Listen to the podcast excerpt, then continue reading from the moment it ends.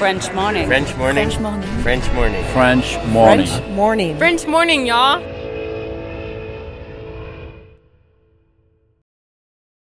Cet épisode a reçu le soutien de la CFE. La CFE, vous connaissez? C'est la Caisse des Français de l'étranger et il s'agit d'une caisse de sécurité sociale créée en 78 pour les Français résidant hors de France. Maladie, maternité, accident du travail ou encore retraite. La CFE permet aux Français de l'étranger de continuer de bénéficier de la même protection sociale qu'en France, à l'étranger. Pour en profiter, il vous suffit d'adhérer à la CFE, peu importe votre situation, peu importe le pays dans lequel vous vivez ou dans lequel vous vous rendez, et bien entendu, peu importe la pathologie ou les circonstances, catastrophes naturelles, faits de guerre, etc. Grâce à la CFE, vous pouvez vous détendre. La Caisse des Français de l'étranger assure la continuité avec le système français de sécurité sociale lors de votre départ de France, mais aussi lors de votre retour d'expatriation, ou encore grâce à la prise en charge des frais de santé pendant vos prochaines vacances en France. Pour en savoir plus, direction cfe.fr. Expatrié. Nom. Adjectif. Vient du grec exo et patrida. Se dit d'un individu qui réside dans un autre pays que le sien.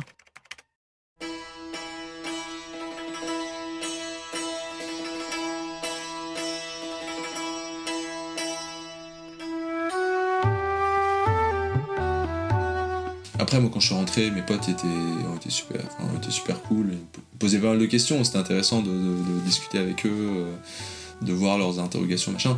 Mais ce qui est marrant, c'est que au Pakistan, je sais que mes amis, ils, sont de cette région en fait. Je leur ai dit, ah non, j'étais à Kaboul euh, pendant la prise par les talibans. C'était, voilà, ça a duré, ça deux minutes, puis après, on change le sujet, quoi.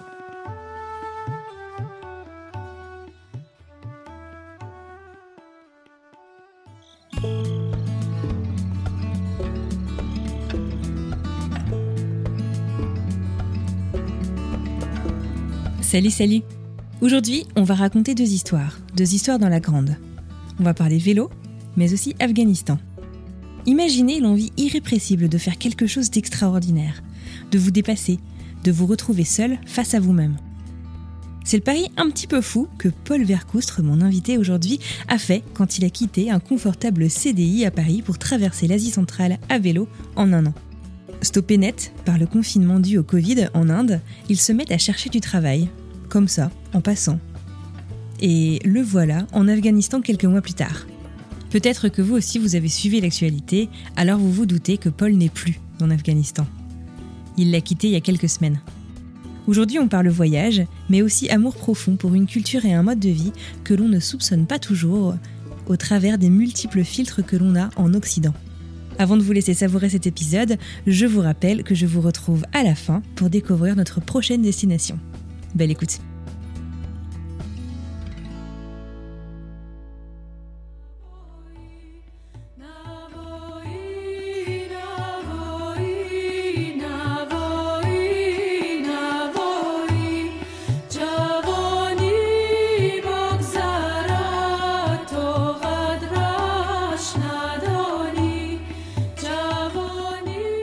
Paul Vercoustre, euh, je suis en ce moment à Paris et je travaille pour une ONG qui s'appelle la Fondation Aga Khan. Donc je travaille pour leur bureau qui est en Afghanistan. C'est des projets d'éducation, de, santé, construire des infrastructures, versus euh, humanitaire qui consisterait plutôt à donner des tentes à des réfugiés, de la nourriture. C'est, pas ça ce que fait euh, la fondation, c'est vraiment du développement.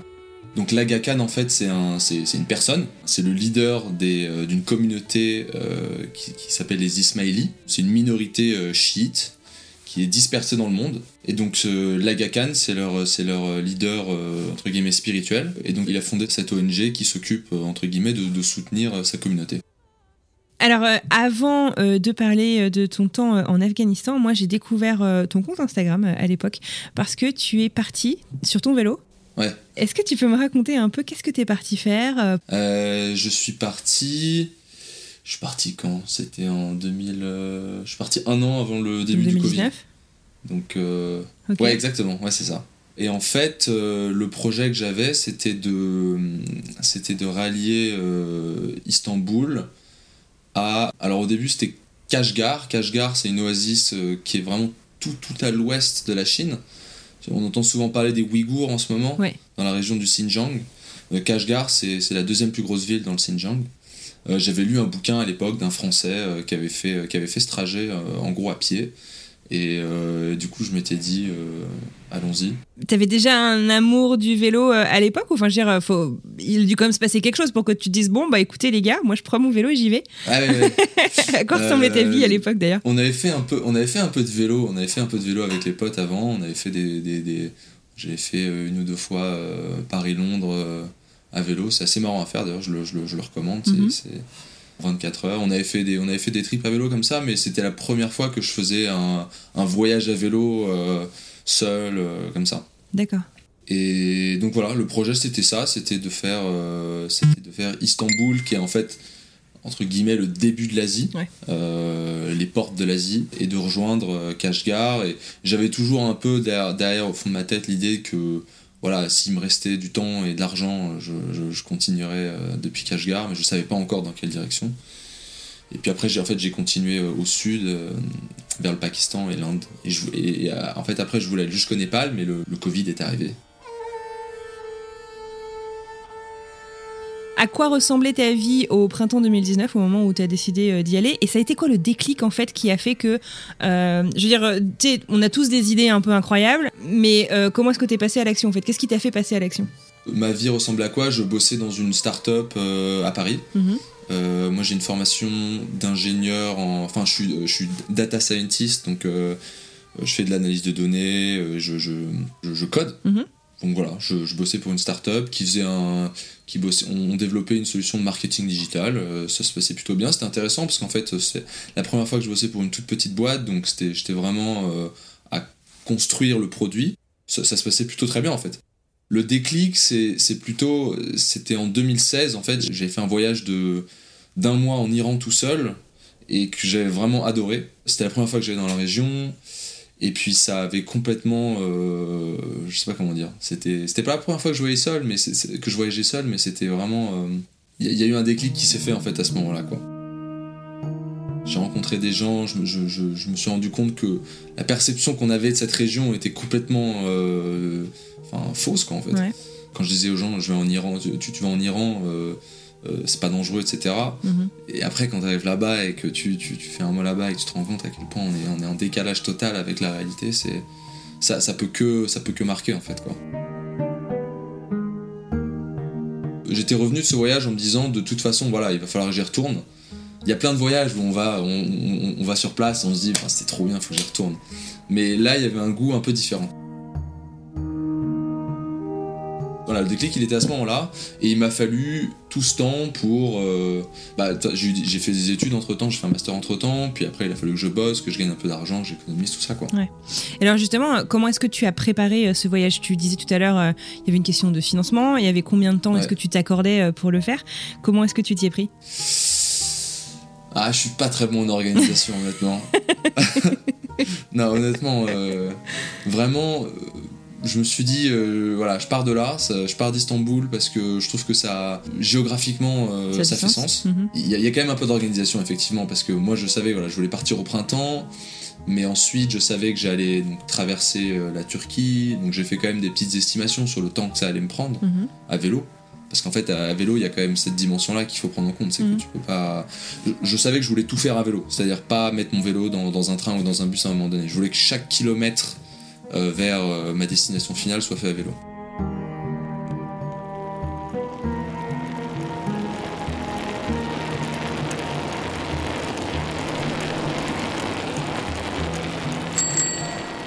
Donc j'ai quand même eu cette petite partie de, planification parce qu'il faut faire un peu attention au se dire ok euh, où est-ce que je vais être euh, en hiver par exemple. Moi je savais que je voulais arriver au Tadjikistan qui est une région qui est très montagneuse euh, sur un plateau très très haut. Je voulais y arriver avant l'hiver et potentiellement si je voulais continuer après mon voyage vers le Pakistan, il y a, y y un- il y a un col qui est très très haut, c'est la plus haute frontière du monde qui ferme en hiver. Mais la planification c'était à ce niveau-là que je la faisais. D'accord. Après Sur la euh, faisabilité euh, plus Ouais, que... voilà.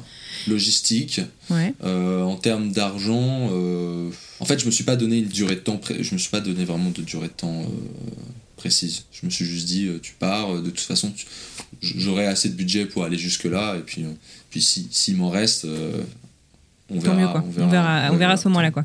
Exactement. ouais. Et euh, est-ce que tu t'es fait financer? Est-ce que tu essayé de trouver des partenaires ou est-ce que tu as tout été en financement propre? Non, j'ai tout financé moi-même. Ouais. J'ai tout financé moi-même. Euh, non, si, peut-être, euh, truc un peu enfin, marrant que j'ai fait quand même sur la préparation, c'est que c'est moi qui ai monté mon vélo. Ah ouais. Je te disais, enfin, j'avais pas du tout d'expérience à vélo, euh, si ce n'est quelques, quelques, entre guillemets, balades avec des amis, quoi. Enfin, des balades Paris-Londres quand même.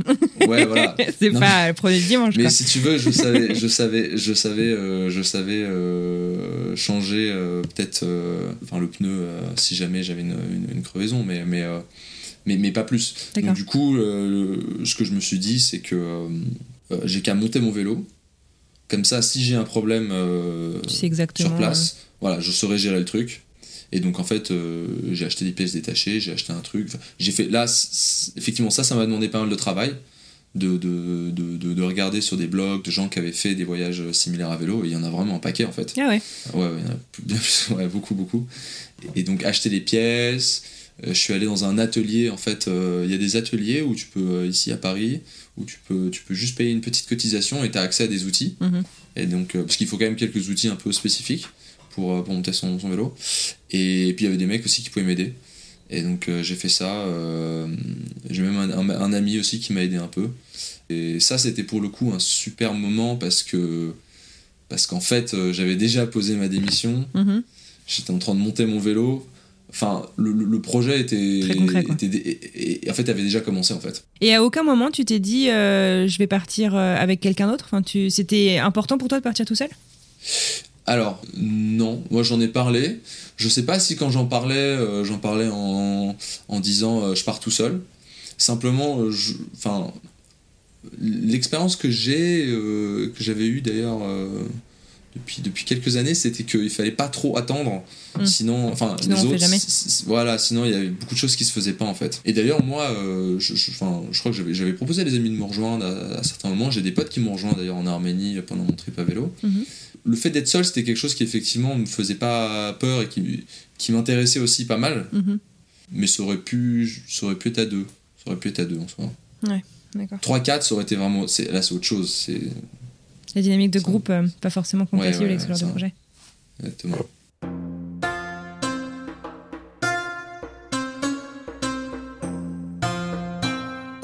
Alors, est-ce que tu peux bah, nous raconter, euh, je sais pas, euh, les premiers jours, ton arrivée à Istanbul, tu connaissais la ville avant, euh, avant le départ de ce grand voyage? Je connaissais pas du tout la ville, j'avais monté mon vélo, j'ai fait littéralement 100 mètres en bas de chez moi, là, juste pour voir que tout, a- tout allait à peu près bien, quoi. Ah oui, tu l'as pas plus testé que ça, du coup, le vélo avant de partir. Hein, Ah, quand je te t'es confiant quand même. Quand je te dis que je suis léger en organisation, c'est pas une blague. hein. D'accord. J'ai démonté le vélo, je l'ai mis, euh, je suis parti. euh, J'avais l'ami d'un père qui avait un appart là-bas, donc j'étais logé là-bas, donc ça c'était cool. Et j'ai des amis qui sont venus euh, passer quelques Au jours. départ. Donc on a visité Istanbul ensemble. Et puis au bout de 3, 4, non, 4-5 jours, je suis parti. Et là, effectivement, ça pour le coup, c'était vraiment. ça, c'était une expérience assez absurde. Parce que là, en fait, t'as tout sur ton vélo, quoi.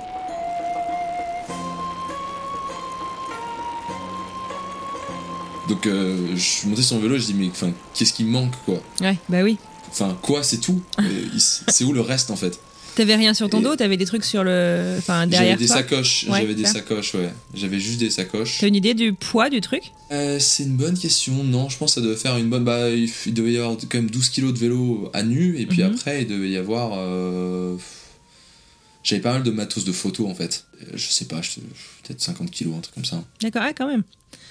Ouais, ouais, non, l'objectif c'était pas de faire un truc ultra léger. hein. Mhm. Euh, Ok. Bah, c'est physique le vélo, c'est sûr. C'est c'est sûr que c'est physique, mais j'adore aussi cet aspect-là du vélo Mhm. qui est que c'est toi qui fais l'effort, que tu es vraiment connecté avec euh, l'environnement et la géographie. Mhm.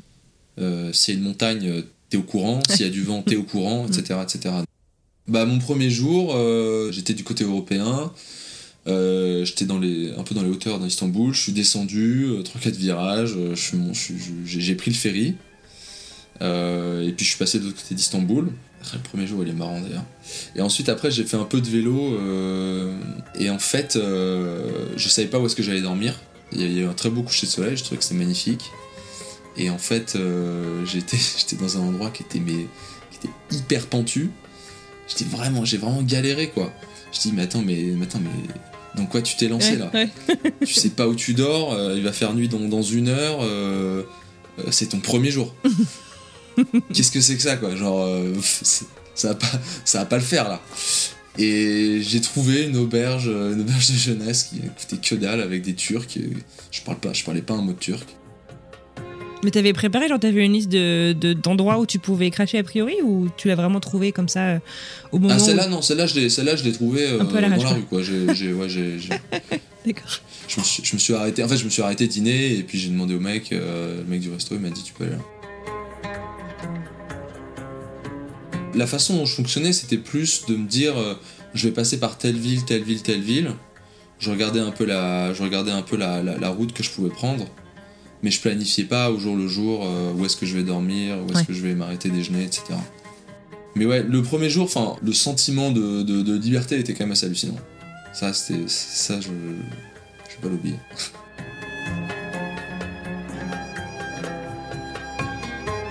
Il a duré combien de temps du coup au final ce voyage? Un peu moins d'un an? À peu près un an de vélo, Mhm. mais puis après il y a eu le confinement que j'ai fait en Inde en fait. Est-ce que tu peux nous parler justement donc, de cette année euh, à vélo Je sais pas, euh, est-ce que euh, ça a été. J'imagine que tu as eu la blinde de surprises en fait, qu'il y a plein de trucs que tu n'avais pas, euh, t'avais pas prévu, autant euh, bah, du point de vue des rencontres forcément, des trucs que tu as vus. Est-ce que tu Ouais. peux nous, nous, par- nous partager comme ça quelques, quelques petites histoires? J'ai fait, j'ai fait 11 pays, je crois, ouais, j'ai fait 11 pays. Commencé par la Turquie. Mhm. Ce qui est assez marrant, c'est que en Turquie, t'es clairement en Asie en fait. Tu sens, t'es en Asie, t'es dans un, pays musulman. Mhm. Et après, je suis allé en Géorgie. Et là, t'es de nouveau en Europe en fait. T'es en terre chrétienne, il y, a des- y, a des- y a des drapeaux de l'Union Européenne sur, tout- sur tous les commissariats parce qu'ils veulent rentrer dans l'Union Européenne. Ah. Quand j'étais en Géorgie, donc anecdote euh, super, euh, super marrante, c'est que j'étais déjà allé avec mes parents il y a dans les années deux- en 2000, 2000, 2001 je crois, parce qu'on avait une jeune fille, jeune fille au père qui venait de là-bas. D'accord. On était allé dans le, dans le nord de la Géorgie, euh, il y, a le- il y a le Caucase, à la frontière avec la Russie. Mhm. On, était dans, on était dans un, dans un village euh, qui était euh, hyper isolé, enfin qui à l'époque était très très isolé. Et on avait, on avait avec, ma, avec, avec mes parents, on était allé là-bas, on, était, on avait été euh, dans la maison du docteur. Il n'y avait pas de- il y avait pas d'hôtel, il n'y avait rien. Et du coup, j'y suis retourné pendant mon voyage Mhm. et j'ai retrouvé la famille du docteur. Ah, c'est génial 20 ans après et quoi. Euh, 20 ans après, C'est ouf. et ils avaient, euh, ils avaient un, ils avaient un, c'est un livre euh, où, où, où les, où, les, où les invités mettent euh, un petit mot. Un livre d'or Et donc j'ai revu les, les mots que, que, que, que mon père et ma mère Ah, avaient et génial. que, que la jeune fille avait, avait traduit. C'était complètement dingue. Ouais. Et ils se souvenaient enfin ils se souvenaient de nous parce que au début je dis mais non mais j'étais venu, tu te souviens pas? Et il me dit mais ah mais si mais c'était j'ai- deux frères aussi, Mhm. les trois petits. Je dis ouais c'était nous ouais. Ah, C'est dingue. Bon, ça, c'était une, une anecdote qui était, qui était particulièrement marrante, mais après, j'ai rencontré, j'ai rencontré, euh, j'ai fait des super rencontres, ouais. Des gens avec qui je suis toujours en contact, hein, d'ailleurs. Dans nos sociétés plus occidentales, tu ne marches pas dans la rue en disant bah salut, euh, je fais le tour de France à vélo. euh. Enfin, tu vois ce que je veux dire? Co- Comment, Ouais, comment est-ce que tu inities ces, ces relations, ces rapports?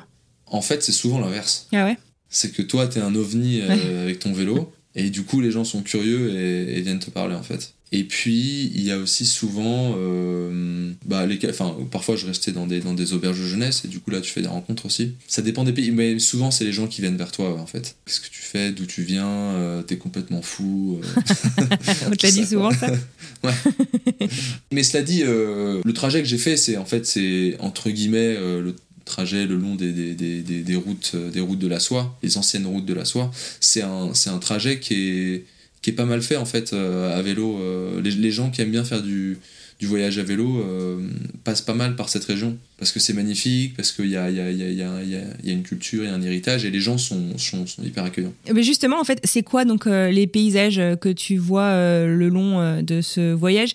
T'as fait combien de kilomètres en fait au total? Parce que c'est difficile, j'imagine, de résumer ça en quelques mots. Je sais même plus combien de peu près. kilomètres j'ai fait. Plusieurs milliers, peut-être 8000. euh, je crois que j'en ai fait un peu moins de 10 000. Waouh. Mais c'est en fait, c'est pas énorme. Je pense que si tu discutais avec un mec qui fait euh, tu du vélo de route euh, Mhm. en France, par an, il en fait Mhm. plus quoi. Ouais, mais toi, t'es allé à la rencontre des gens. Enfin, je veux dire, t'y es pas allé pour la perf euh, uniquement. Ouais. Bah exactement, exactement, ouais. Au jour le jour, je faisais. D'ailleurs, c'est très marrant parce que j'ai rencontré pas mal de gens qui faisaient du vélo aussi. Et, et au jour le jour, euh, ça dépend. Il y a, tu vois, il y a des gens qui font 40 km. Euh, il y en a qui faisaient euh, 80. Au début, j'étais encore un peu dans les logiques de, tu vois, de Paris-Londres 24 heures, donc j'étais là à, aller à fond. Je faisais peut-être, je sais pas, 80, 100 bornes par jour, ce qui était pas mal quand même. Et puis, puis en fait, au fur et à mesure, j'ai pas mal ralenti en fait. Parce que, parce que tu t'es rendu compte que tu voulais euh, plus rentrer euh, dans l'échange avec les gens ou, ou parce que tu avais aussi peut-être une Ouais, réalité plus prendre le physique, temps. peut-être de la fatigue. Non, non, non, non. Bah non, alors plutôt à l'inverse. Tu, tu te fais, tu te fais bien, là, entre guillemets, tu te fais la Mhm. caisse, dans le sens où au début, t'as des courbatures, et puis après, en fait, ton corps, il est Habitué. complètement euh, programme. Ouais, il est habitué pour ça. Mais euh, sur les paysages, écoute, euh, les paysages euh, tellement divers, en fait, tellement divers. Les plaines de l'Anatolie, tu sais, c'est des espèces de grands champs complètement... J'avais l'impression parfois d'être un peu dans la, dans la campagne en France, sauf qu'au lieu de voir un, au lieu de voir une église au loin dans le petit village, c'est une petite mosquée Ah en ouais. fait. Puis après, il y a eu. Alors, non, c'était avant, il y avait la Cappadoce. C'est euh, ces espèces de, de- de monolithes qui ont été créés par l'érosion euh, en, en Turquie. euh, c'est un endroit qui est assez touristique, mais qui est vraiment magnifique. En fait, c'est ces espèces de Mhm. Comme des euh, dans le- Ouais, ouais, c'est ça, exactement. Des menhirs géants, sauf que en fait, il y a des églises. il y a- Dans certains, dans, dans certains, ils ont mis des églises, Ah ouais, c'est très très beau. Puis après, il y a eu la côte euh, de la mer Noire, et puis après, il y a eu le Caucase, donc les montagnes, et puis après, j'ai fait l'Arménie aussi, c'était Caucase. L'Arménie, c'était vraiment une transition entre euh, la Géorgie, qui est, très vert, et l'Iran, quoi. Qui est désertique, hyper chaud, surtout en, surtout en été. Encore que moi, j'ai fait le nord de l'Iran, il y a une partie au nord des montagnes. En fait, au nord de, de- de l'Iran, il y a une chaîne de montagnes, et il y a la Caspienne d'un côté. Donc, du côté de la Caspienne, c'est assez humide, mais au sud, c'est très désertique. Puis après, le, le Turkménistan qui est complètement désertique, c'est du, pour le coup, c'est du vrai. Enfin, ouais, c'est du désert, ouais. Une partie qui est fertile, mais c'est quand c'est quand même très désertique et c'est complètement plat. L'Ouzbékistan, pareil, complètement plat, désertique, avec les, avec les oasis, bah, Samarkand, Bukhara. Et puis après, euh, le Tadjikistan, avec les, les montagnes du Pamir, qui sont des montagnes. euh, je, sais je sais même pas comment. C'est un, un plateau en fait. Donc t'es à, t'es à, 3, 4, t'es à 3000 mètres d'altitude, mais c'est, même. c'est plat en fait. C'est pas plus difficile justement comme effort euh, Bah, quand t'es en altitude, Il même faut si c'est plat? Grimper. Ah bah si si ouais. Si, bah il faut s'acclimater en fait. Et puis après tu redescends et t'arrives au Kyrgyzstan et qui est beaucoup plus humide. Et puis après euh, la Chine où t'es de nouveau dans, dans une oasis c'est très aride. Et puis après le Pakistan où là c'est les montagnes du Karakorum qui sont c'est les montagnes les plus enfin ça fait partie des montagnes les plus hautes du monde qui sont des, des montagnes euh, extrêmement menaçantes euh, mais magnifiques Pourquoi menaçante c'est de la roche comment dire à nu il y a pas de il y a pas de végétation c'est Mm. à, à pic euh, complet euh, t'es entouré de montagnes qui font 7000 mètres c'est incroyable et puis après la baie de l'Indus bah après donc j'arrive je suis arrivé à Islamabad et Lahore c'est là t'es dans le dans le sous-continent indien donc vraiment beaucoup beaucoup de paysages très différents c'est peut-être la mer en fait où, que j'ai moins le, le moins vu en fait. Dans cette région d'Asie centrale, il y a, Ouais. y, a, il y a des mers intérieures, mais globalement c'est voilà, il n'y a pas il a pas beaucoup de mers. ouais.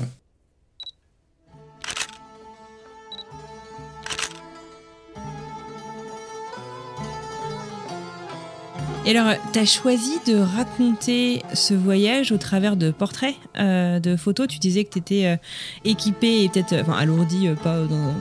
Je dis pas ça du tout de manière péjorative, mais de ton équipement photo. Tu faisais beaucoup de photos avant de partir? Non, pas tellement. En fait, d'ailleurs, ça faisait un peu partie des trucs que je voulais faire pendant ce voyage. C'était d'apprendre un peu à faire de la photo. En fait, quand j'étais parti en Iran, les, gens venaient vers moi en me disant mais euh, enfin, est-ce que est-ce que tu peux me prendre en photo en fait? Il y a très peu de touristes en Iran. Donc ils sont hyper contents de voir euh, les touristes qui viennent, euh, qui viennent visiter leur pays. Ils ont envie, ils ont envie de montrer que qu'on a, qu'on a une, une mauvaise image du- du pays. Hum, Une image fausse. Ouais, une- exactement. Ouais. Et, et- et les gens venaient vers moi et, et voyaient que j'avais un appareil et disaient bah viens, euh, tu peux prendre une photo quoi. Hum, Trop bien. Donc ça, ça m'a donné, euh, ça m'a donné un peu le goût parce que euh, voilà, le goût de, goût de faire de la photo et du coup je me suis dit que je voulais, je voulais continuer de faire ça pendant ce voyage. Et donc j'ai fait ouais, j'ai fait pas mal de portraits. C'est une super façon, je trouve, de de, de, de se connecter avec, euh, avec les gens. Est-ce que tu peux nous parler, je sais pas, de- d'une rencontre qui t'aurait particulièrement marqué, peut-être de, de certains de ces portraits justement que tu as réalisés pendant cette année sur ton vélo? Quand je suis arrivé en Iran, à la frontière de, de l'Arménie et l'Iran, Mhm. Euh, j'avais rencontré une Iranienne qui voyageait toute seule, qui allait euh, vers l'Arménie. Donc elle, elle sortait d'Iran et moi je rentrais en Iran. On a discuté euh, très rapidement. et puis en fait, un mois après, moi j'ai passé un mois, j'ai passé, j'ai passé deux, deux mois en Iran, je crois. Et donc, au bout de- d'un mois, on, on reste en contact. Et elle me dit Viens, si tu veux, on peut aller faire du stop ensemble dans le Kurdistan iranien. Et c'était enfin, c'était ouais, c'était vraiment génial parce que, parce que j'ai compris plein plein de trucs sur la culture euh, iranienne. Grâce à cette rencontre. On était, on était, alors pour le coup, on était vraiment juste euh, amis et c'était, euh, c'était, il n'y avait pas du tout d'ambiguïté entre Mhm. elle et moi. Euh, c'était, c'était simplement, pour le coup, par envie de voyager, Mhm. de, faire du stop et de découvrir le Kurdistan. Elle, elle avait une amie au Kurdistan qu'on allait voir, du coup. Mhm. Et donc, il y, a y a un portrait, je te, je te l'enverrai. Euh, c'est un soir, on partait en fait de, Sanandaj, qui est, la, qui est je crois, la capitale du Kurdistan iranien, si je me souviens bien. C'était, euh, à la fin du. Le, le- le soleil, le soleil venait de se coucher, c'était rose, machin. On était au bord de la route et j'ai juste pris un, juste pris un portrait alors qu'elle était en train de, lever le pouce et, euh, et la photo, et la photo, enfin, j'aime beaucoup cette photo.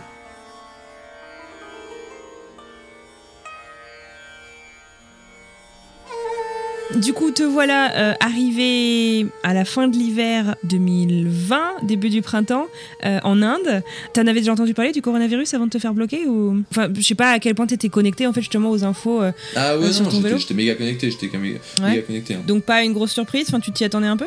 J'ai traversé la frontière entre le Pakistan et l'Inde, la, la Wagah, là, qui va de, de Lahore à Amritsar. Mhm.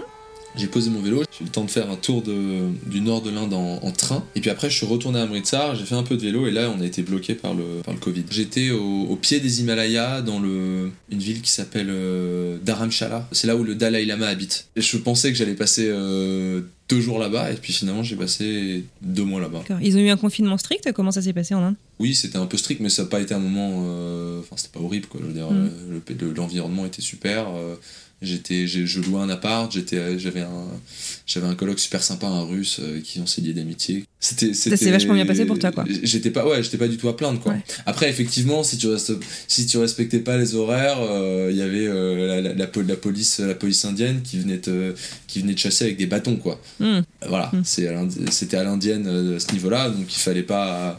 Tu joues pas Bah, avec les règles, quoi.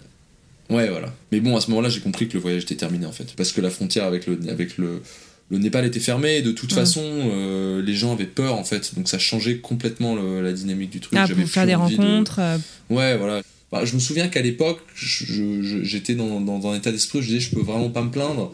Je discutais avec des gens qui, eux, avaient commencé leur voyage à vélo il y a, il y a deux mois et qui, du coup, avaient dû être. Enfin, s'étaient arrêtés alors qu'ils avaient presque pas quitté l'Europe. Donc je me suis plus dit, voilà, j'ai quand même vraiment eu de la chance que, en fait, d'avoir commencé mon voyage euh, au bon moment. Et bon, ok, je me suis arrêté euh, en Inde, mais c'est pas. Et puis au pire, je terminerai ce voyage, je, le reprendrai un jour. Bah évidemment, ça a pas été, ça pas été, ça a été un peu décevant de, de, de dire que je pouvais pas arriver au bout. Mais t'es quand même arrivé en Inde, au pied des Himalayas, à la force de tes coups de jambe, quoi. Enfin, je veux dire, c'est, quand même ouf ce que t'as fait, quoi. En, en, en un an, euh, enfin, j'imagine que tu le sais, mais bref. Ouais, c'était un peu une déception, Mhm. mais, euh, mais je sais pas, je me suis fait à l'idée que. D'ailleurs, je- j'espère toujours qu'un jour je, je finirai, je finirai, ce, je finirai ce, ce petit bout de route. Voilà, et, et en fait, j'avais un peu intégré le fait que ça allait se terminer à un moment donné, euh, tout ça. je commençais aussi à plus avoir d'argent. Ouais. Euh, et donc, j'ai commencé à chercher du taf. Pendant ton confinement? Pendant, en fait, même un petit peu avant le confinement, en fait, quand, j'étais, quand je voyageais dans le nord de l'Inde en train, Mhm. Je commençais un peu à regarder les offres euh, de façon très relax, hein, mais. Et en fait, j'ai vu une offre du coup pour cette ONG, la GACAN. D'accord, ok. Et la GACAN, en fait. euh, Tu connaissais déjà ce que c'était à l'époque bah, je, En fait, j'ai- appris à connaître la GACAN quand je voyageais au Pakistan et au Tadjikistan. Parce que c'est là-bas qu'ils ont énormément d'infrastructures. Il y a toute une communauté ismaélie là-bas. Mhm. Et donc, je voyais partout euh, les hôpitaux, les écoles euh, de la GACAN. D'accord. Donc j'ai vu Agacan et je me suis dit bah vas-y c'est data scientist donc c'est exactement ce que je Mhm. faisais avant de, de quitter mon taf donc j'ai eu vraiment beaucoup de chance à ce niveau-là parce qu'après j'étais donc quand j'ai eu le confinement j'ai eu les entretiens et puis ça s'est fait j'ai commencé à bosser en télétravail avec eux en fait Incroyable. Donc, en fait, t'as jamais considéré rentrer en France? Et en fait je suis rentré en France euh, je suis rentré en France entre l'Inde et le moment où je suis allé à Kaboul Mais euh, pas, tu t'es pas dit, je vais trouver un taf en France, quoi. Tu t'es dit, je vais, je vais ah repartir. euh. euh, ouais non non non non non non non C'était même pas une question, quoi. ça se serait peut-être fait ouais mais mais c'était pas l'objectif Ouais, ouais. C'était pas ton truc à ce moment-là. Il y a une question que je t'ai pas posée par rapport à ce tour euh, d'Asie centrale et du coup après ce départ en Afghanistan, comme tu le disais, euh, il y a beaucoup de préjugés sur euh, ces pays quand on vit en Occident, on ne sait pas vraiment trop de quoi il s'agit.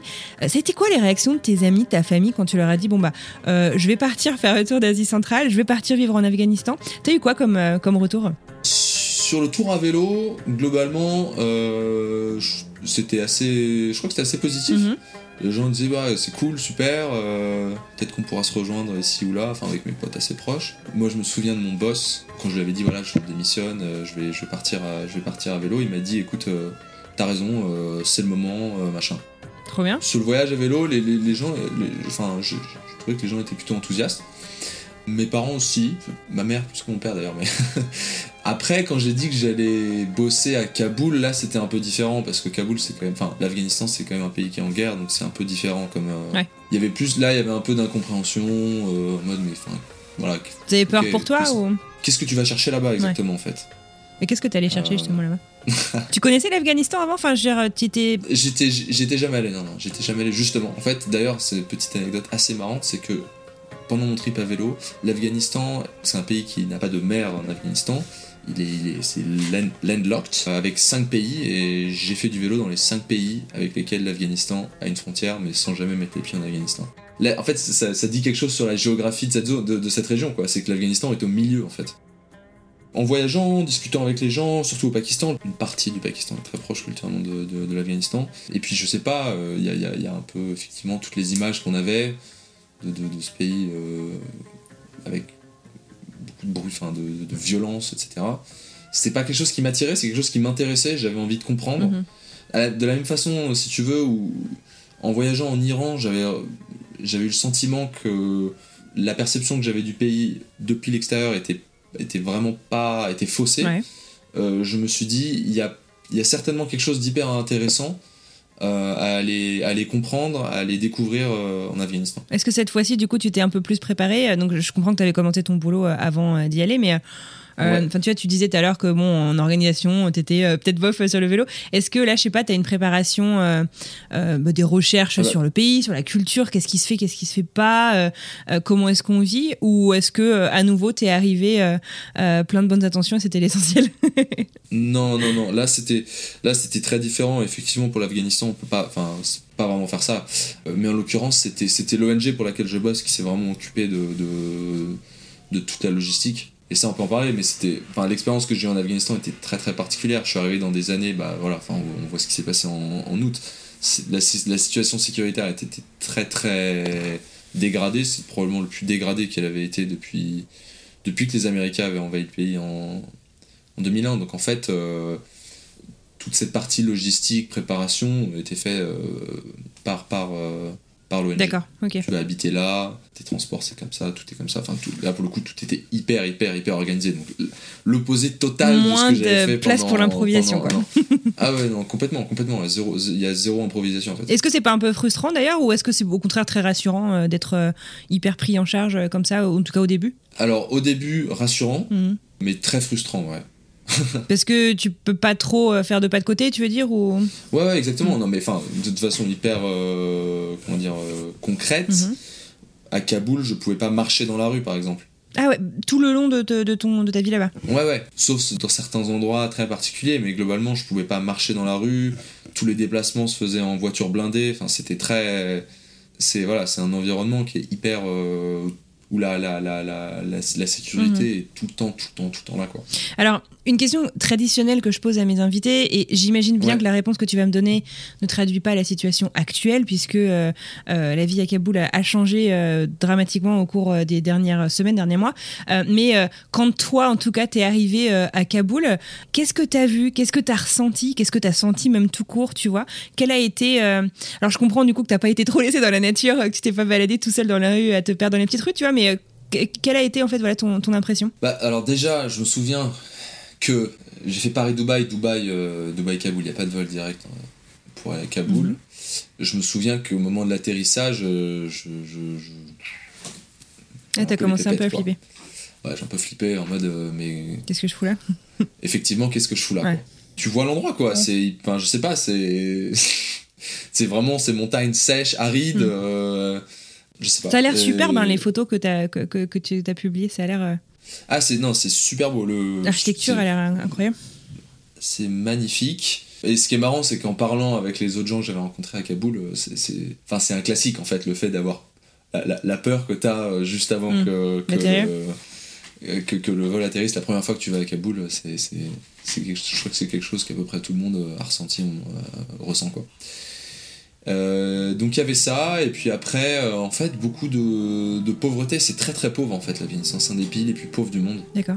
Et Kaboul, c'est une ville qui était euh, militarisée en fait. Il y a des, il y a des blocs, c'est des blocs de béton de, de, de- de 5 mètres de haut qui entourent la enfin, pas la plupart, mais beaucoup beaucoup des, des bâtiments du gouvernement, des, des, des- des maisons des gens riches, etc. En fait, Mhm. tout est tout est barricadé en fait. Ouais. C'était quelque chose que j'avais jamais vu, mais c'était hyper impressionnant. C'est très étalé du coup comme euh, ville, Kaboul C'est petit, c'est grand Enfin, par rapport à, je sais pas, des, des villes qu'on connaît? Bonne question. En fait, c'est assez étalé. C'est la, c'est de loin la plus grande ville d'Afghanistan. Je crois qu'il y a à peu près 6 millions de personnes qui habitent là-bas. C'est magnifique. En fait, tu es, tu es dans, t'es sur un plateau qui est à, c'est à peu près à 1500, 1600 mètres d'altitude, Kaboul. Ah ouais. Donc t'es dans les montagnes, Mhm. t'es sur un plateau dans les Hindou-Kush. Et ouais, c'est assez, étalé, mais en fait après ça, ça c'est contenu par les, mon- par les montagnes Mhm. autour en fait. Donc il n'y a pas vraiment de. C'est magnifique, c'est magnifique. euh, En fait déjà le vol pour aller de, de Dubaï euh, jusqu'à jusqu'à Kaboul est magnifique parce que tu voles au-dessus du golfe Persique, tu voles au-dessus de l'Iran, Mhm. Ensuite, tu voles au-dessus d'un, du dé- d'un, d'un désert. Euh, au bord du désert, tu as la deuxième plus grosse ville de, de l'Afghanistan, euh, qui s'appelle Kandahar, qui est genre littéralement sur les, rives du désert. Et puis tu as toutes les montagnes. Bah, c'est, magnifique. C'est vraiment super beau. C'est un type de paysage qu'il faut aimer, euh, qu'il faut apprécier aussi, mais Et alors, comment se passent euh, tes premières semaines en Afghanistan? C'était très particulier, c'était pas facile en fait. Le début a pas été facile parce que parce qu'il a fallu que j'intègre effectivement euh, j'allais j'allais vivre ici euh, avec une avec très peu de liberté. Mhm. T'en avais conscience avant de partir? J'en avais conscience, mais là il faut pas, le, pas au point faut le vivre ouais. quoi. Mhm. Ouais, enfin tu vois, t'arrives, t'es dans un compound, euh, auquel le, le compound dans lequel on était très agréable, mais dans un compound, il y a deux mecs sur le toit avec, avec des calaches, etc. Enfin tu vois, c'est quand même un environnement qui est assez particulier. Mhm. Ouais. Et puis la plupart en fait des expatriés, donc des, des étrangers qui bossaient aussi pour la même ONG, n'étaient pas encore là parce qu'en fait, à cause du Covid, ils avaient tous été euh, renvoyés chez eux. D'accord. Moi, je suis un des premiers à être retourné parce que le projet sur lequel je bossais était, enfin, il y avait un peu urgence quoi, si tu veux. D'accord. Donc euh, mon boss a réussi à me faire venir, mais j'étais j'étais j'étais euh, j'étais un des premiers à rentrer. Et c'est au fur et à mesure en fait, En- au bout de quelques mois, les gens sont rentrés et de toutes les autres ONG aussi, les gens ont commencé à rentrer. Et puis là, c'est là où j'ai pu un peu comprendre ce que c'était que la vie à Kaboul. D'accord. Qui est vraiment une, c'est vraiment une Un bulle. microcosme un peu. C'est un mais, un mais complet. Ouais. Tu peux nous décrire justement à quoi ressemblait ta vie alors du coup euh, euh, ton quotidien? Est-ce que tu avais des je enfin je sais pas si on peut parler de journée type tu vois mais euh, à quoi ressemblait ouais? Si, si, si, ouais. Ah, bah, j'avais complètement des journées type. Euh, nous, déjà, notre. euh, donc, on, a, on, a- on- j'étais, on était dans un, dans un assez gros compound. Dans le compound, t'avais à la fois l'endroit où on habitait et l'endroit où on bossait. D'accord. Ah oui donc tu sortais vraiment pas finalement. Ouais, ouais, ouais. Euh, j'étais. Enfin, euh, ouais, moi, je, je connaissais des gens qui bossaient pour d'autres ONG où, où c'était deux endroits un peu différents, mais en fait. Euh, in fine, c'est presque, c'est presque moins bien en fait. Parce que, parce que le trafic, le, le trafic c'est une catastrophe à Kaboul. Ah ouais?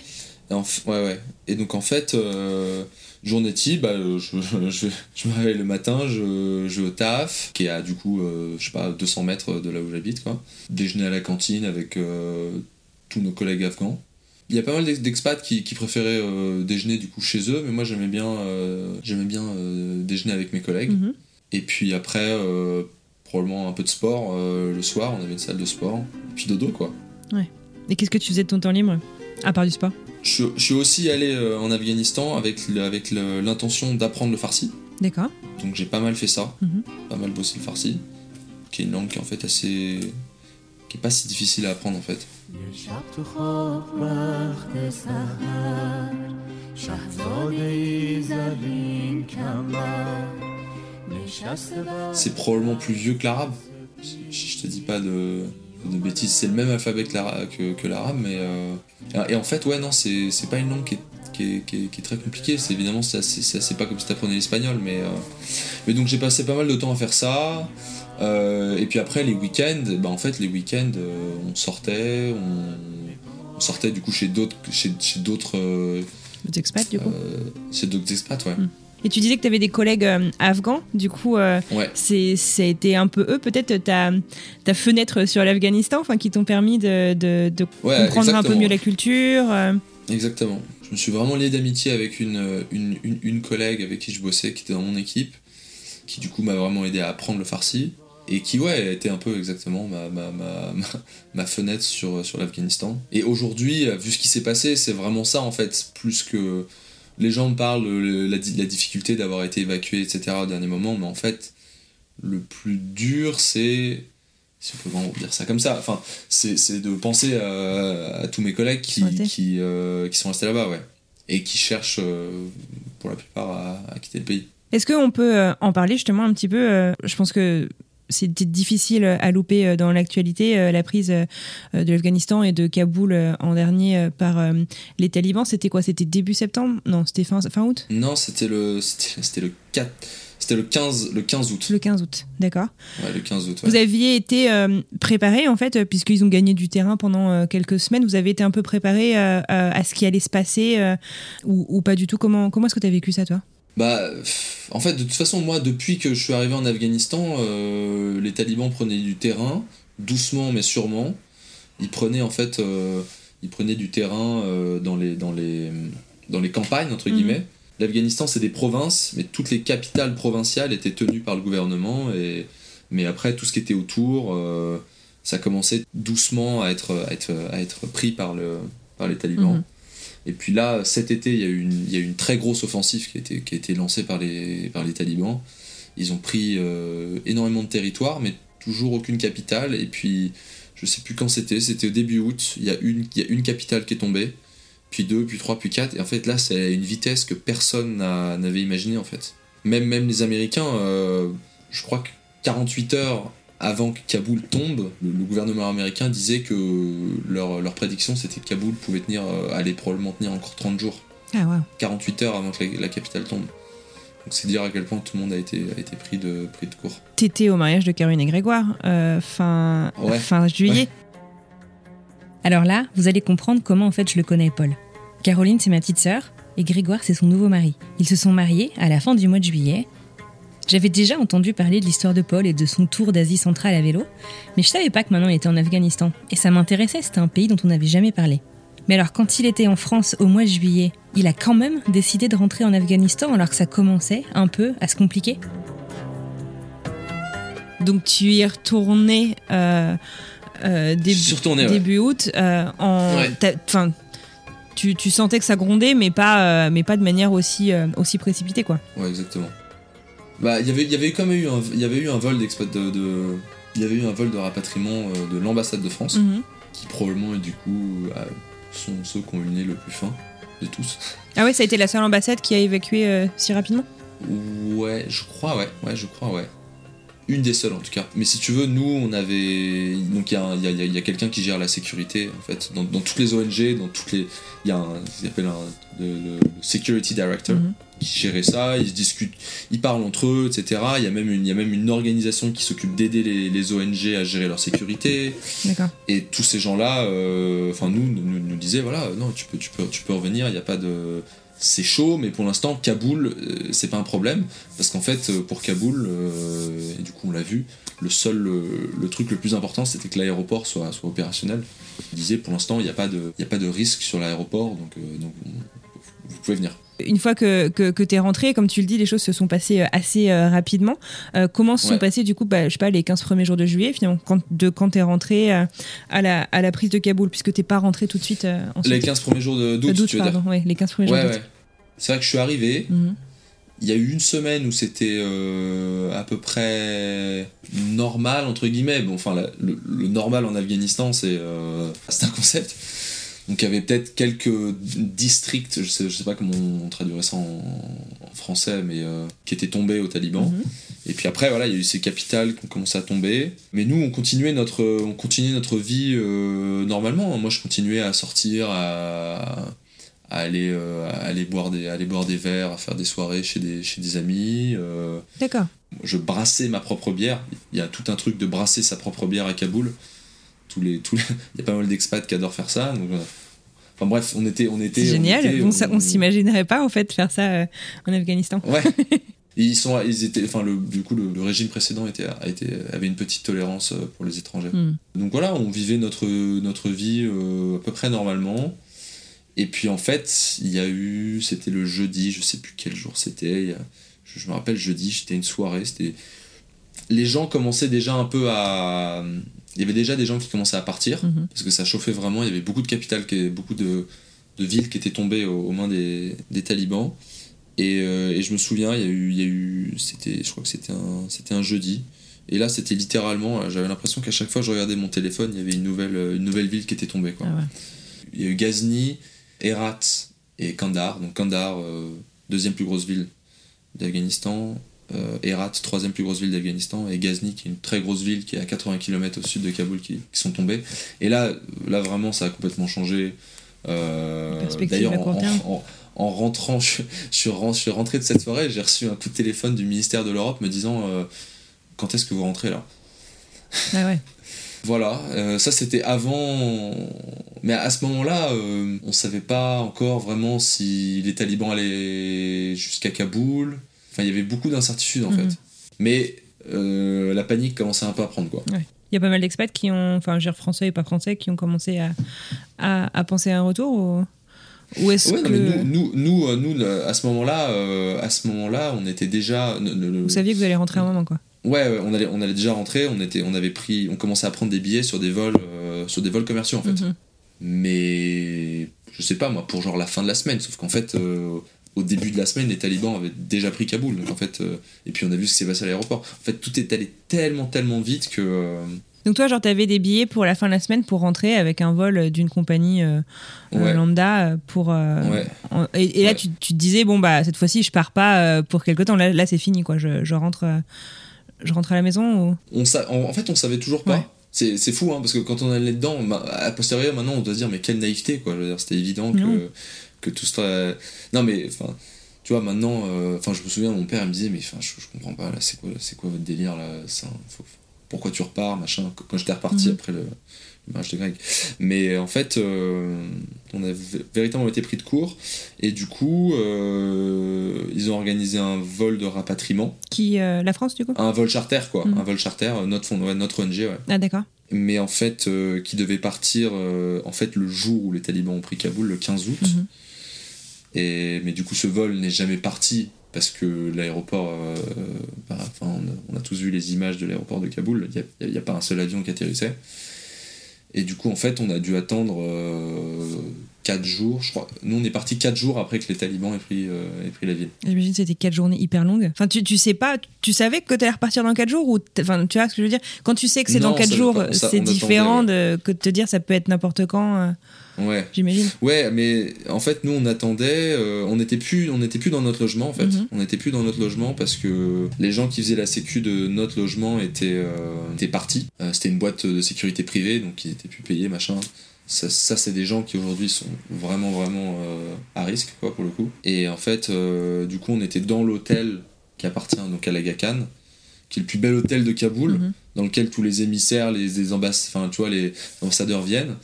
Donc en fait, c'était c'était une sur- situation complètement surréelle. On était dans cet hôtel. Et c'était gardé par Ah. les talibans. Je vois que t'a- t'avais partagé des photos, des vidéos euh, sur ton compte Instagram. Exactement, ouais, qui était gardé par les talibans.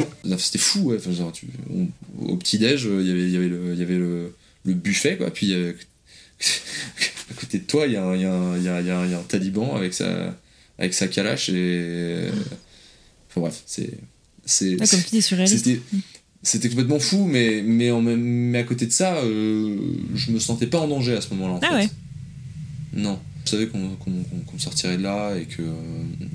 Et, et de toute façon, enfin, de toute façon, la fonda, enfin, l'ONG pour laquelle je bosse, et je pense tous les gens qui, toutes les ONG, peut-être pas toutes, mais beaucoup d'ONG qui travaillaient en Afghanistan depuis longtemps ont des liens avec, la, avec les talibans. Nous, il y a beaucoup de, il y a beaucoup de zones dans lesquelles euh, c'est les talibans qui, qui contrôlaient, mais on avait des, on, on, impl- on implantait des programmes, donc on avait, on avait des liens déjà hyper forts en fait Ouais. avec, euh, avec les talibans.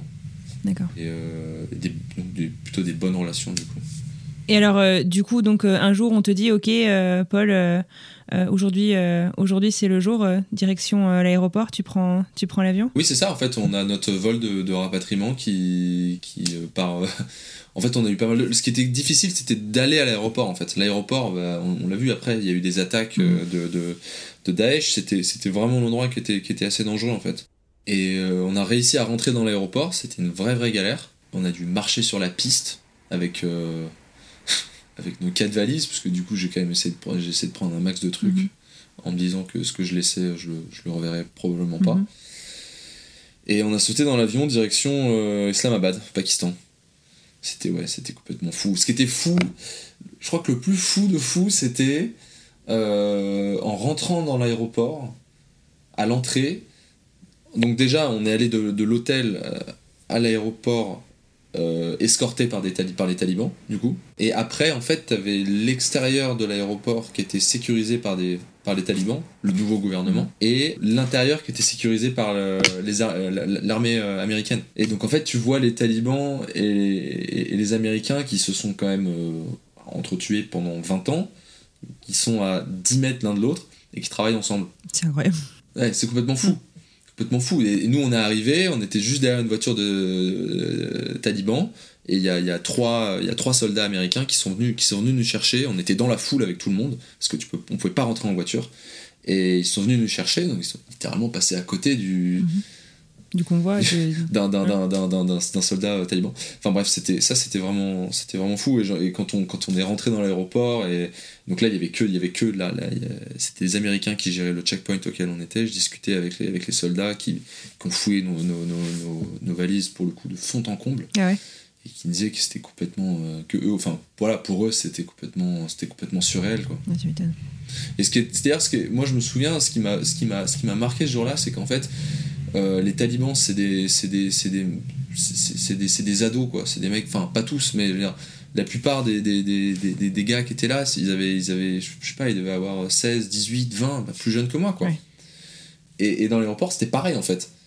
Les soldats américains, c'était aussi des mecs hyper jeunes, en fait. Ça m'a marqué, ce, je me souviens me, me dire, mais c'est quand même bizarre, quoi. C'est les mêmes C'est en jeunes, quoi. Enfin, c'est qui tous ces jeunes avec des flingues mm. Mais bon, on a eu de la chance, on a réussi à, on a réussi à partir et ça s'est, ça s'est bien passé, ouais. On est parti avant, on est parti avant qu'il y ait une attaque euh, sur l'aéroport, machin. Ouais. Tu disais tout à l'heure euh, travailler avec euh, des collègues afghans sans rentrer, tu vois, dans des considérations politiques. Ouais. Ils ont, enfin, tu vois, est-ce que tu as, des nouvelles? Tout le monde n'a pas forcément pu partir. Euh, ce que tu disais Enfin, dans, les gens que tu connaissais? Dans les gens que je connais, il y a ma, bah, du coup, je te disais, j'ai appris le. Enfin, j'apprends d'ailleurs, c'est pas fini, le, farsi. Mhm. Ma prof de farsi, elle, elle a réussi à partir. Elle est en Italie maintenant. À Rome. Très heureuse d'ailleurs, c'était assez touchant. Mhm. Ma collègue, donc je te parlais de ma collègue qui était, avec qui j'étais assez proche, mhm. elle, euh, elle, avait, elle avait réussi à partir, mais avant tout ça, en fait, elle a eu une bourse, euh, une bourse d'une bourse s'appelle Fulbright. Elle est aux ah États-Unis d'ailleurs, elle est, elle est loin de Boston. D'accord. Génial. Elle est à Rochester. Ah, c'est du coup, c'est peut-être pas du tout à côté de Boston. Euh, Rochester, New York, c'est pas loin. Non, c'est à. Enfin, c'est pas loin. À l'échelle des États-Unis, c'est à 5 heures, quoi. Donc, c'est pas loin. Bon, voilà. C'est la même région. Côte Est. Mm, Là, très récemment, il y a mon patron euh, qui a réussi à quitter l'Afghanistan et qui est maintenant au Pakistan, mais c'est euh, assez temporaire. Il y a quand même pas mal de gens qui ont réussi à partir, mais. Euh, mais la, fin, de toute façon, voilà, il n'y a, pas, a pas 35 millions de personnes qui vont quitter le pays. Pas, voilà. Comment ça s'est passé du coup euh, euh, Donc euh, tu prends l'avion, te voilà à Islamabad. J'imagine que c'est un soulagement et pour toi et enfin tes, tes, collègues, les gens qui sont évacués avec toi et la famille, l'entourage qui, qui, a dû vivre un peu en apnée en fait entre le 15 et le 19 août, j'imagine. Comment se passe euh, ton retour? Est-ce que tu es euh, accompagné Parce que, enfin, je veux dire, là, tu as le sourire, euh, on a pris le temps de te laisser un peu de temps, mais enfin, t'as pas non plus six mois, tu vois, pour réfléchir à tout ce qui s'est passé. J'imagine que c'est un, peu, un peu traumatique quand même, tout ce qui, tout ce qui s'est passé. Comment se passe en fait ton retour en France? Bah, déjà, on, a, on était toute l'équipe ensemble dans le même avion. Mm-hmm. Le fait qu'on soit tous ensemble, c'était vachement bien. Ils nous ont, on est, on est resté à Islamabad pendant 3-4 jours. Pareil dans l'hôtel, le même hôtel, c'est la même chaîne d'hôtel à Islamabad, on est resté là-bas. Et c'était euh, c'était super, enfin c'était super, c'était si c'était super parce que ça nous a permis de, faire une pause, de discuter ensemble de ce qu'on avait vécu, de se poser. On a été, du coup, on a été en lien. On a, eu quand on était encore à Kaboul, on avait eu des, contacts avec des boss de la de l'ONG à, Genève. Euh, pareil euh, au Pakistan, on a rencontré le, un des boss ici au Pakistan et puis ils nous ont proposé, euh, ils ont eu raison de le faire, hein, ils nous ont proposé de, de l'aide, euh, entre guillemets, euh, accès à avoir des psys, etc., pour les gens mhm. qui, le, qui, le, voulaient. Et voilà, au bout de 3-4 jours, les gens sont, après, sont un peu repartis chez eux. Et moi, moi comme je, j'avais pas, j'avais pas mal voyagé au Pakistan, je me suis dit, bah super, je vais aller voir des potes. Du coup, je suis allé voir des potes, je suis allé voir des potes au nord, dans les montagnes. Mhm. ce qui m'a permis de, de, prolonger un peu le break et de. Tu fais un peu zone tampon en fait avant de, avant de partir dans, dans, ton autre vie. Fait, Ouais, c'est ça. Parce que, après, moi, quand je suis rentré, mes potes étaient, ont, été super, enfin, ont été super cool. Ils posaient pas mal de questions. C'était intéressant de, de, discuter avec eux, euh, de voir leurs interrogations, machin. Mais ce qui est marrant, c'est que au Pakistan, je sais que mes amis, ils sont de cette région, en fait. Donc, mm. quand je leur dis, voilà, les, les, talibans ont pris Kaboul, etc., il y a, ils ont, ils ont pas les mêmes a priori, etc. Et donc. Euh, enfin, ça leur parle, je leur ai dit, euh, ouais, je leur ai dit, ah non, j'étais à Kaboul euh, pendant la prise. Pendant la, pendant la, prise par les talibans, c'était. Voilà, ça a, duré, ça a duré deux minutes, puis après, on change le sujet, quoi. Ouais. Ouais, c'est pas les mêmes référentiels en fait. Ouais, mm. exactement. Donc, même si c'était fou, évidemment, pour eux aussi, mais, mais voilà, c'était c'était une façon de faire un, exactement un break qui était, qui était, qui était pas mal. D'accord. Et le retour en France, alors, comment ça a été? Ah, le retour en France, c'était un peu fou parce que euh, je suis arrivé, j'avais l'enterrement de garçon d'un pote. En fait, je suis pas, je suis pas vraiment resté à Paris, puis après, j'ai fait des vacances avec mon père. Et puis après, j'ai eu le mariage de mon pote. Et puis, d'une certaine façon, ça fait trois jours que je suis à Paris, là, en fait. Enfin, voilà, moi, je vais, je vais continuer à bosser, là, en fait. Euh, j'avais pris, j'avais pris un mois de congé. Mhm en septembre, indépendant, c'était planifié depuis, depuis des mois, ouais. Et là, je vais continuer de bosser encore un mois avec, euh, avec l'ONG. Ça, c'était aussi prévu. Quoi, c'était prévu depuis le départ que j'avais un contrat jusqu'à fin octobre. Mhm. Donc là, je vais bosser encore, euh, encore un mois au moins. Et puis après, euh, on sait pas encore.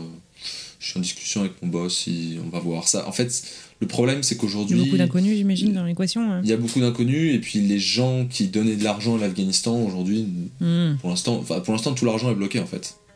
Euh, ils veulent mettre pression sur les, sur les talibans euh, comme ils peuvent, pour diverses raisons. Et donc en fait, euh, aujourd'hui, tout ça est un peu bloqué. Donc il y a beaucoup d'incertitudes. Hmm. Ouais. Le retour en France, ça fait plaisir de, de, retrouver la famille pour l'instant. La famille et les potes. Alors du coup, donc euh, le futur, euh, tu sais pas exactement euh, ce que ce que ça te réserve dans un dans un futur à moyen terme, en tout cas après après octobre.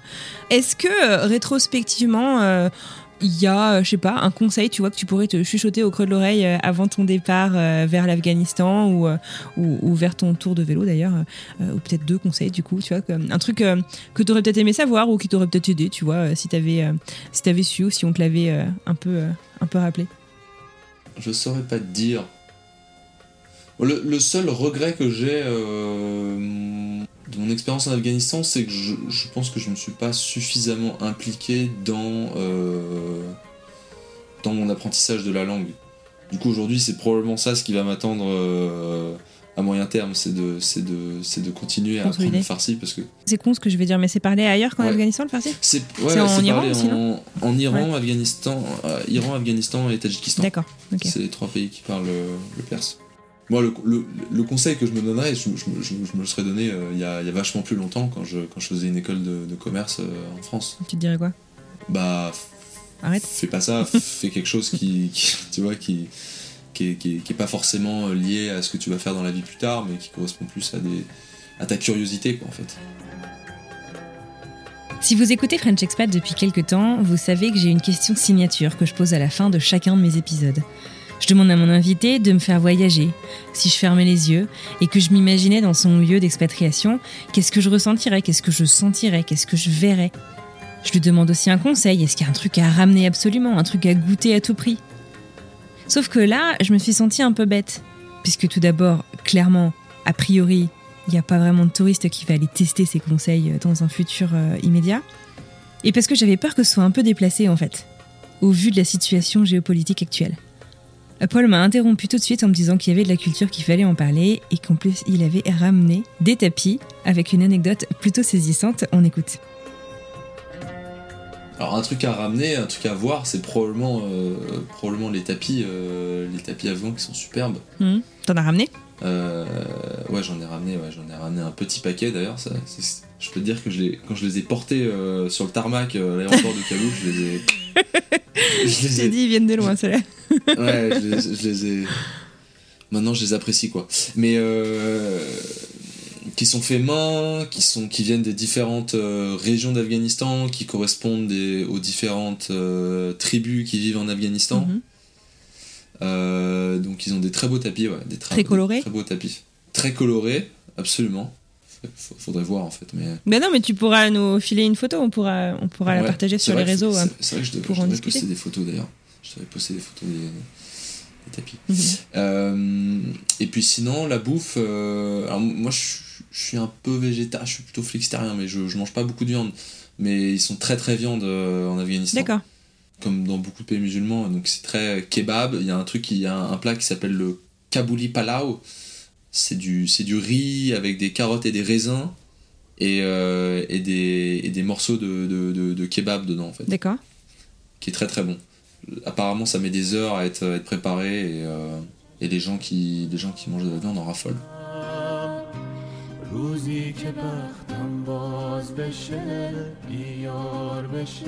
Est-ce que tu as des musiques euh, traditionnelles en Afghanistan? Est-ce que tu as des musiques modernes euh, en Afghanistan? Il y a des musiques traditionnelles. Alors du coup, j'imagine que là maintenant, ça il va y avoir un petit ça va être un peu plus compliqué, mais j'ai l'impression, je me trompe peut-être, que ils écoutent pas mal de musique qui vient d'Iran parce que pour le coup, il y a une, il y a une grosse, euh, très grosse production musicale en Iran. D'accord. C'est peut-être une bêtise que je te dis parce que moi j'avais une collègue qui. En fait, il y a beaucoup, il y a beaucoup d'Afghans qui ont été réfugiés en Iran. Mhm. les, les, les, les, surtout les Hazaras qui sont chiites vont en Iran qui est qui est chiite, mhm. euh, l'Iran est chiite. Et, et, donc euh, moi j'étais pas mal, euh, j'ai pas mal de collègues qui étaient Hazara et qui du coup étaient revenus d'Iran et qui étaient, qui étaient maintenant. Donc il y avait cette influence qui, culturelle. Voilà, qui écoutaient beaucoup de, mhm. de, de, musique iranienne. Mhm. il doit y avoir quelques productions afghanes, mais ça doit être assez petit quand même.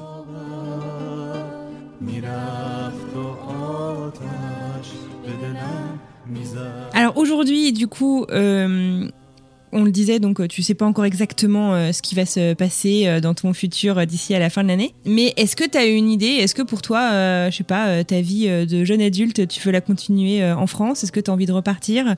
Tu as fait un peu une déclaration d'amour à l'Iran aussi un peu plus tôt? Enfin, je sais pas.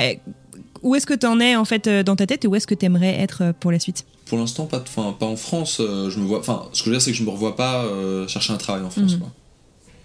Donc euh, je, vais, je, activement euh, chercher à, rester euh, dans cette région que je trouve hyper intéressante. c'est un peu débile ce que je veux dire, mais les gens, je trouve les gens sont très très intéressants. Les gens ont une vision du monde qui est très intéressante. J'ai le sentiment qu'ils tu vois, nous on est dans l'Occident, eux ils comprennent l'Occident depuis l'Orient. Quand t'as la tête dans le guidon, c'est difficile de vraiment voir ce que c'est que l'Occident.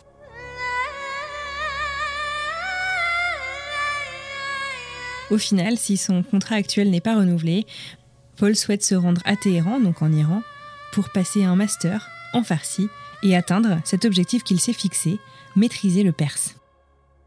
Je ne veux pas rentrer dans, le, dans, la, politique, mhm. etc. Mais moi j'ai tellement d'amis pakistanais qui me, qui me, qui me, vraiment qui me, qui m'épatent quoi. Quand on parle de, j'ai l'impression qu'ils connaissent mieux la, la, la, la géopolitique euh, européenne, américaine que, que ceux qui y vivent. Que, moi. Hmm. Et ouais, ouais. Et euh, donc en fait, les, les gens sont très intéressants, beaucoup et, hyper, euh, hyper accueillants. Ils ont une vraie culture de, de, l'accueil, qui, hmm. de l'hospitalité, ouais, exactement, qui est super euh, chaleureuse, quoi.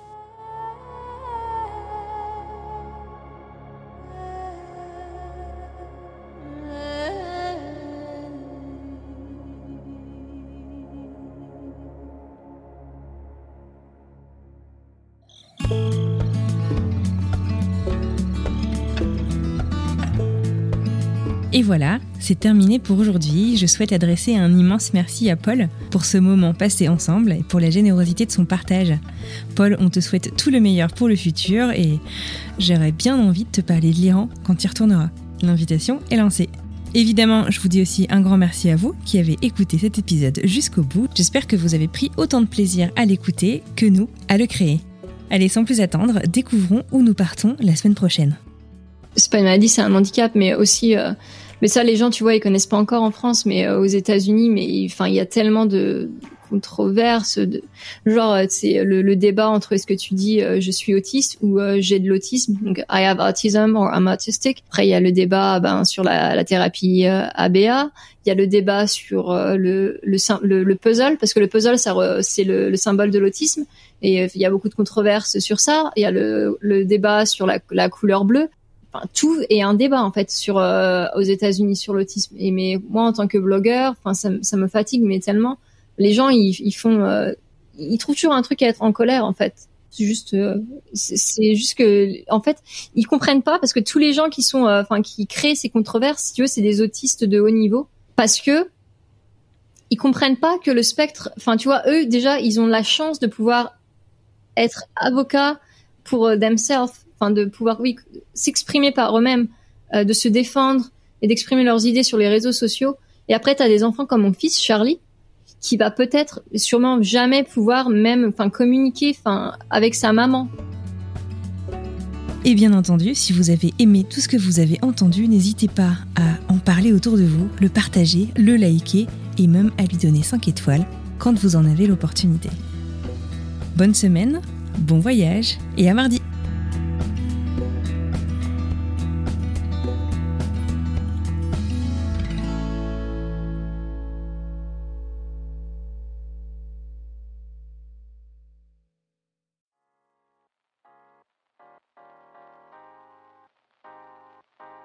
Vous venez d'écouter un podcast réalisé par moi-même, Anne-Fleur Andrely, mixé et habillé par Alice Krief et produit par French Morning. French Expat n'est pas le seul podcast de French Morning. Pour retrouver tous les podcasts du groupe, rendez-vous sur frenchmorning.com slash podcast. À bientôt!